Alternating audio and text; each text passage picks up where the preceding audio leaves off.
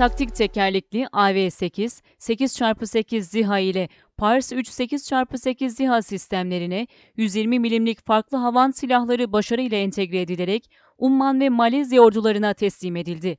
Umman ve Malezya ordularının ihtiyaçları doğrultusunda FNSS savunma tarafından geliştirilen taktik tekerlekli AV8 8x8 ZİHA ile Pars 3 8x8 ZİHA sistemlerine 120 milimlik farklı havan silahları başarıyla entegre edilerek kullanıcılarına teslim edildi. FNSS savunma tarafından yapılan açıklamada, havan araçlarının en güncel konfigürasyonları yakın zaman içerisinde Malezya ve Umman orduları için FNSS tarafından geliştirilen taktik tekerlekli AV8 8x8 ZİHA ile Pars 3 8x8 ZİHA'dır. FNSS terzi işi yaklaşımlarla geliştirdiği her iki araca 120 milimlik farklı havan silahlarını başarıyla entegre ederek kullanıcılarına teslim etmiştir. 120 milim havan sistemi için oldukça dengeli bir platform sağlayan Pars 3 8x8 zırhlı havan aracı, bu özelliğiyle havan atışının hassasiyetini ve yüksek atış hızını garanti altına almaktadır.